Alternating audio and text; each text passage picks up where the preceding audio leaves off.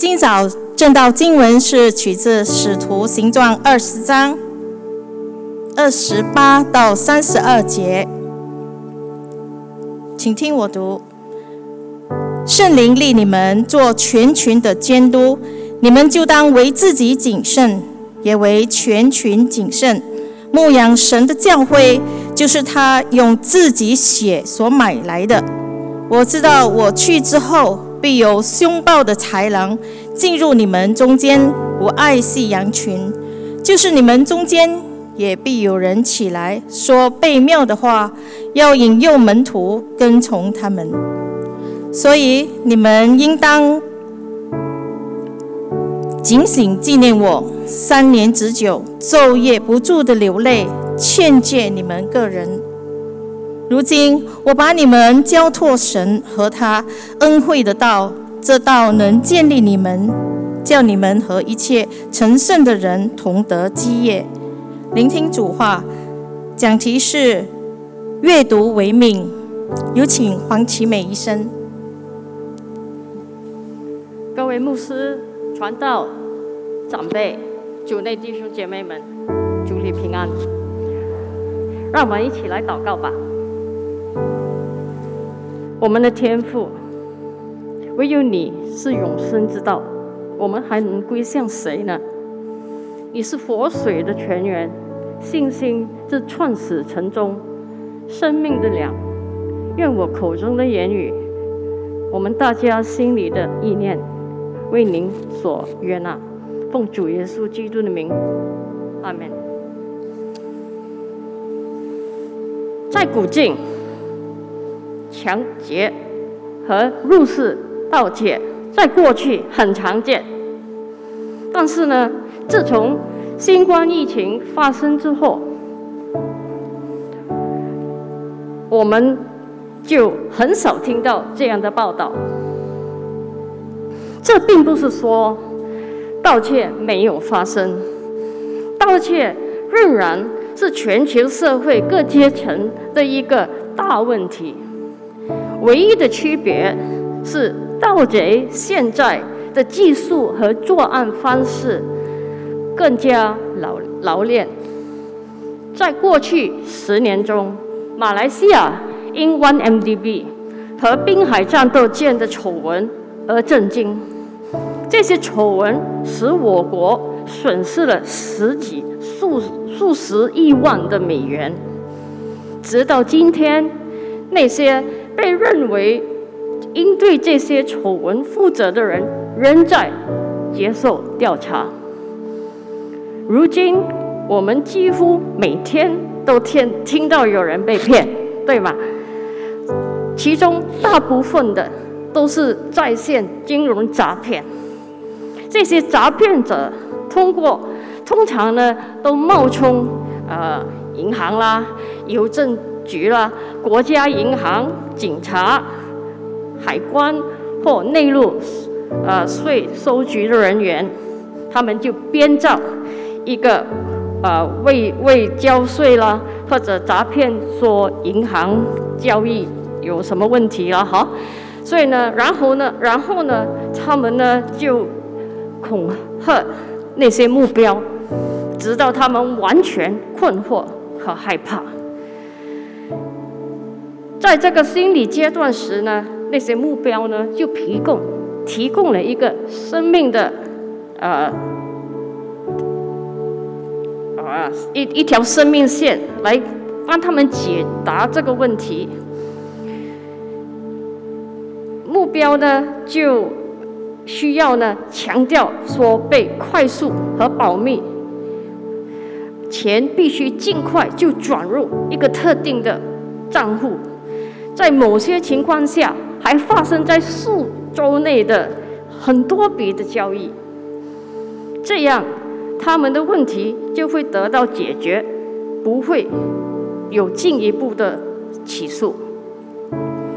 MCMC 发布了很多这些指引，让公众被提醒这些不择手段的骗子和作案的手法，以免公众血本。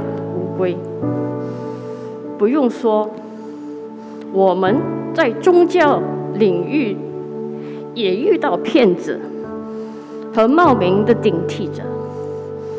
圣经在三千年前就警告过假教师、假先知，门徒们也对错误的教育和教师有很多话要说。如果我们听从他们的警告，我们就受益匪浅。让我们大家来翻开今天的经文来阅读《使徒行传》第二十章二十八到三十二节，请会众一起读。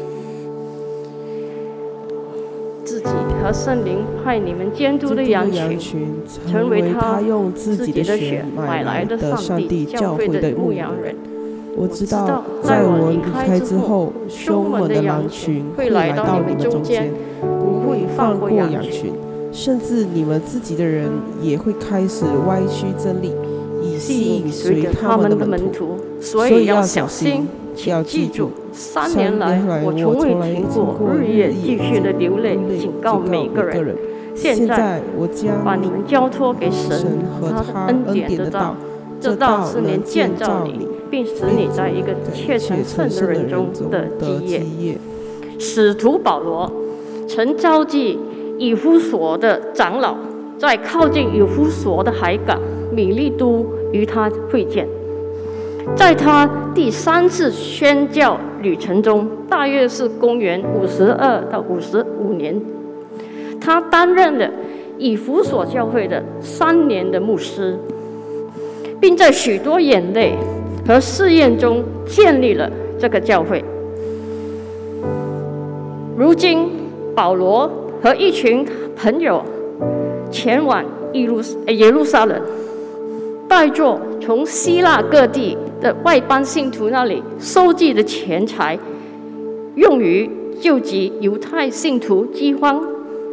他相信这将是他最后一次与他们见面，因此他临别的话语是一句告诫。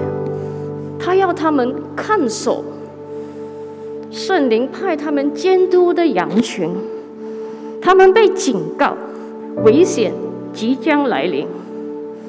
他要他们提防。保罗并不是唯一警早期的使徒教会警告他们关于假先知、假教师和他们危险的动作。使徒约翰、彼得、主的兄弟雅各、犹大，也有在他们各自的书信中写到关于假教师的错误。那么，使徒给早期信徒的指引是什么呢？正如医生使用测试来诊断疾病一样，我们也领受了测试。我们可以将这些测试用于检讨假教师和假宗教的教义。此列表摘自。约翰一书和圣经的其他段落，引自书中真正的宗教和伪造的宗教。第一，福音的考验，他们是否相信只有通过相信基督的死和复活才能得救，或者？他们提供基督的假冒品和替代品。第二，耶稣的考验。他们说耶稣是谁？第三，过圣洁生活的考验。大家都能看到他们生命中所结的果子。第四，爱的考验。他们最爱谁？爱自己啊，还是爱他人？第三啊，第五，圣经的考验。他们如何看待圣经？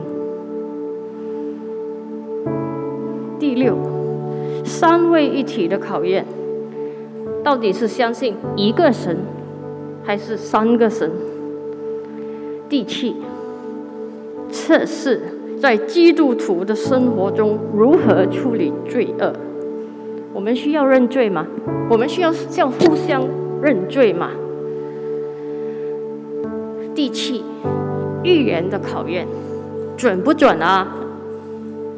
耶稣几时来啊？第八，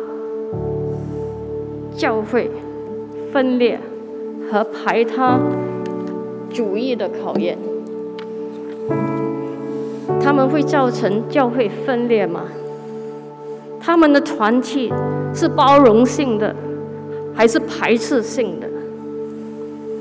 教会是为罪人提供的医院，是欢迎迷失的浪子回家并得宽恕的地方，还是个富人的和安逸的人服务的地方？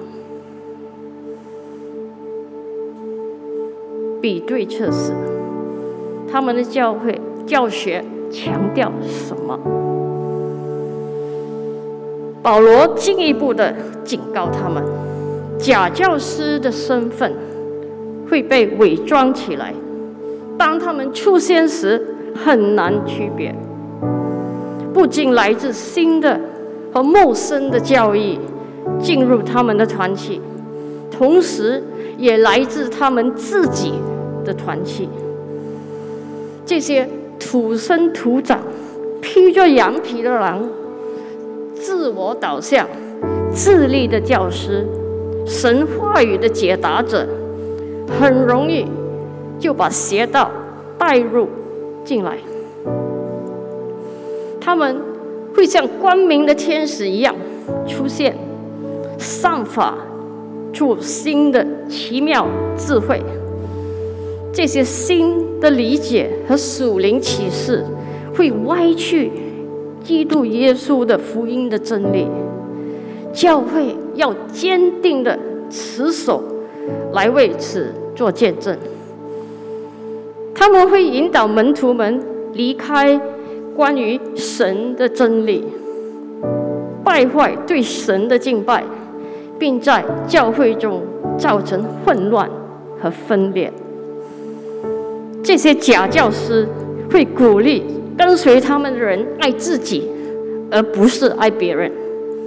如果这些教师不受长老们的制止，上下的反言和谎言的种子，最终将导致一个向基督做虚假见证的教会，以及一个提供廉价恩典的福音。你可能会问，廉价是什么意思？如果廉价的意思是说没有什么价值，那么我们更加要记住，基督的恩典是像神一样的，而不是那么微不足道的。它就是像十字架一样昂贵，像复活一样深刻。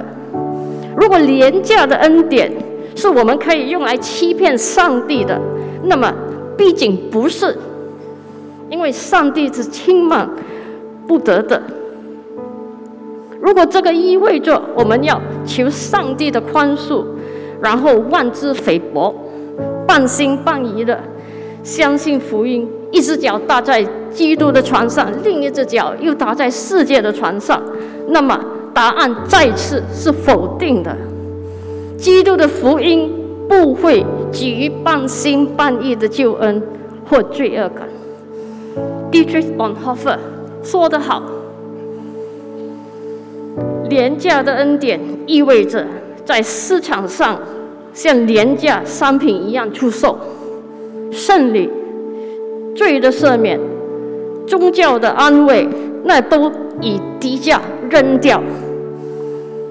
福音。”被描绘成教会取之不尽、用之不竭的宝库，他用慷慨的双手从中撒下福音祝福，不问问题或设定限制。廉价的福音是不需要悔改的，宽恕的宣讲，不需要教会纪律的洗礼，不需要忏悔的圣餐，不需要个人忏悔的赦免。廉价的恩典是没有门徒训练的恩典，没有十字架的恩典，没有基督耶稣的恩典。本哈弗继续将昂贵的恩典定义为基督君王的统治。为了他的缘故，一个人会挖出使他跌倒的眼睛。门徒在耶稣基督的呼召下放下网，跟从他。这样的恩典是昂贵的，因为。他呼叫我们去跟从，他是恩典，因为他呼叫我们去跟从耶稣。他是昂贵的，因为他要人付出生命的代价。他是恩典，因为他给了人唯一的真正的生命。他是昂贵的，因为他谴责罪恶。他是恩恩典，因为他使罪人称义；他是昂贵的，因为他使上帝失去了他儿子的生命。你们是重价买来的，而上帝所付出的巨大的代价，对我们来说并不便宜。最重要的是。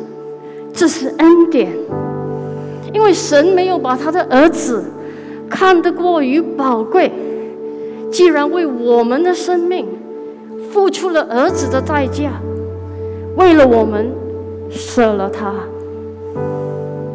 那么我们如何保证自己和羊群的安全呢？我们需要让基督生活在我们里面。并通过我们的生命和工作，教导基督，传讲基督，向世界展示基督。基督升天，在父的右边，坐在宝座上。他呼召我们成为他们门他的门徒，赐给我们圣灵。使我们能够将它反映给世人，愿意全心全力的敬拜他，背着我们的十字架跟从他，并献上自己来回应上帝的自我牺牲。那么，我们从哪里了解基督呢？我们如何学习爱他？圣经是给我们关于上帝的。唯一的信息吗？社会有那么多的声音在我们的耳边嚷嚷，我们怎么知道该相信谁和相信什么呢？此外，我们使用的大部分教科书现在都已经过时了嘛？难道圣经也只是那些书本之一，有到期日？需要修订版吗？神现在有什么新的话要对我们说吗？这些都是我们这一代人需要了解的问题。我们需要智慧、洞察力来回答这些问题。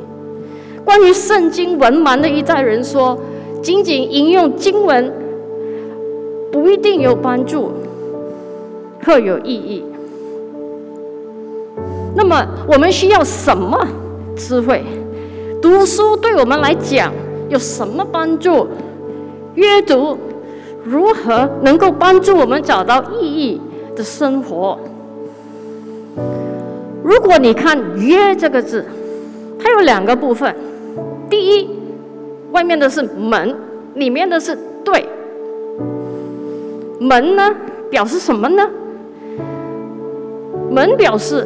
我们允许信息进入我们的思思想的门，通常呢是通过我们的五种感官，在分析我们每天所处理的数据时，我们需要非常的谨慎，让每一个字都被基督的灵过滤。我们看看约翰福音第十章第九跟第十节，耶稣说：“我就是门，从我进去的就必得救，能出入得草吃。贼是来偷窃、杀害和毁坏，但我来是要赐予生命，完全的生命。”圣经揭示了上帝的知识。没有他，我们是无法知道上帝是谁。当然，如果我们不认识他的话，我们当然没有办法跟别人讲嘛，对吗？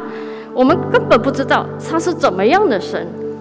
然而，对圣经的无知，从未阻止别人评论他或否认他的存在。今天主要的问题是争论。圣经到底是上帝对我们说话，还是我的话语在谈论上帝？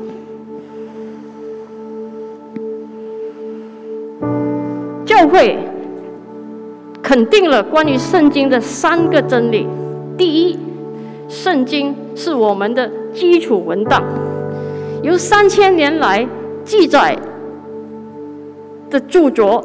聚成组，聚组成，这是上帝的故事，是神对他的子民的救恩历史。他受圣灵的启示，又被上帝感动和引导的人写成，以记录他对我们讲的话。上帝通过忠心的先知和历史学家向我们说话。使徒们呢，是耶稣基督呼召和委派的，告诉我们上帝的儿子道成肉身，向我们启示天父的心意。第二，圣经是我们的身份证，因为它塑造了我们，让我们认识自己以及与神同在的生活的意义。第三。它也是我们的传统，因为它告诉我们什么是真实的，我们应该如何生活。圣经赐给我们，与其说是要我们相信圣经，不如说是要我们通过圣经看到我们与神同在的生活。所以，我们阅读它。与其说是要为了活的信息决定应该相信什么，或者为了教条，而是为了让圣经在我们生活的特殊性、日常生活中对我们作为个体说话。上帝的灵赐给那些信靠神的人，因此他们有神而重生。然而，如果我们相信圣经是我们对上帝的谈论，那么我们阅读它只是为了灵感，而不是给予生命的保障。这破坏了我们对上帝应该有的信心和希望的整个基础。耶稣。是体现在人类生活中的上帝，他向我们展示了上帝是谁。他亲近我们，带领我们来到神面前，作为他的儿女。他展示了上帝的希望与我们建立的密切关系。对的意思是交换。添加或混合。我们相信假教师和撒旦告诉我们关于上帝的交易时，我们就把关于上帝的真理变成了谎言。罗马书第一章二十到二十三节，请会众帮我念。自创造天地以来，上帝永远的大能和神性是明明可知的。虽然肉眼不见，但透过受造之物就可以领悟。因而人类无借口推说不知道。他们虽然明明知道有上帝，却不把神当作上帝，既不会荣耀归神，也不感激谢神。他们的想法因此变得荒谬无用，不如的心无知的心也变得昏暗不明。他们自以为聪明，其实愚不可及。以必然的人、飞狐、走兽和狗狗的形象来取代永恒上帝的荣耀。谢谢。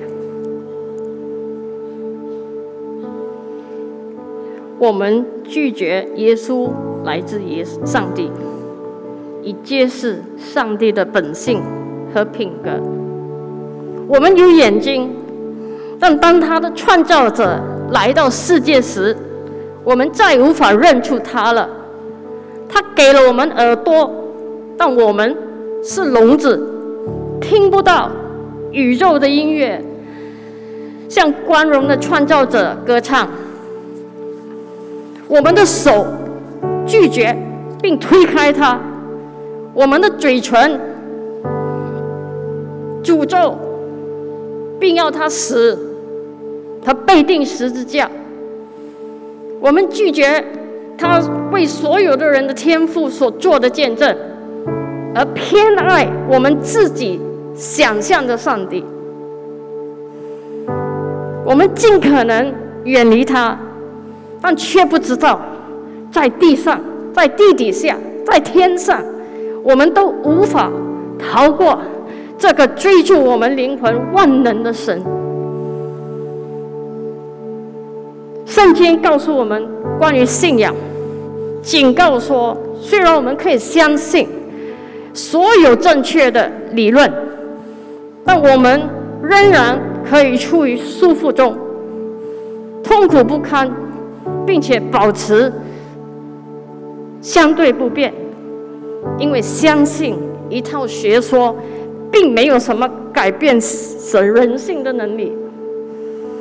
只有当我们相信上帝是我们可以依靠的支持、我们的根基和我们的安全的避难所时，我们的心才能在他那里安息。我们信主的程度，可以通过我们的生活中的焦虑来衡量。当我们经历的基督的爱时，我们会渴望爱人如己。这是主耶稣给门徒们的唯一的命令，记载在约翰福音第十五章第十二节。你们要彼此相爱，就像我爱你们一样。这就是我的命令。这个启示是新的，因为他现在传达了实现他的能力，因为有了圣灵，他还将爱的标准设定为基督自己的爱。因此，如果我们不互相相爱，无爱，否定了我们对基督耶稣的见证。并使我们所有的人都变成伪善。如果世人看见看得见的教会，只注只注重评判人的罪和错误，我们怎么能够指望世人相信看不见的神爱他们呢？引用亚历呃，引用 Alexander McLaren 的一句话：“将爱融化入我们的心中，就会战胜也只有他会战胜我们的自私。基督的爱会使我们自我为中心的全神贯注转向，心无主的开放，为了他人的利益而欣然自由地奉献自己。所以，阅读为命。我们每天都在阅读和被圣灵阅读。这个永恒而活泼的化石，寻求它的存在。我们阅读神的话，和他中心仆人所写的书字，以增加我们的爱神的科目，他的能力。这些话语也会增加我们对主的理解、信任和认识。他是如此爱我们，至于他来到我们的身边。并应许有一天，他会让我们在他父的国度里，与他一同坐在荣耀中。真理是提醒我们他的救赎，使受伤的重生，恢复被破坏的东西。就像我们刚才诗班所献唱的啊，我们呢因亚当的罪而失去了对上帝。形象承载能力将完全恢复，因为基督使我们效法他自己。他将调和那些被疏远的东西，他将把基督带回到他按照上帝的旨意应该在的地方。基督被高举到全地，天地。要同声宣告一切的荣耀、尊贵、全能和赞美，都属于那位坐在宝座上的那一位神和羔羊。这就是保罗和众使徒所传的福音。今天，这仍然是神的大能，要拯救一切罪人的福音。下面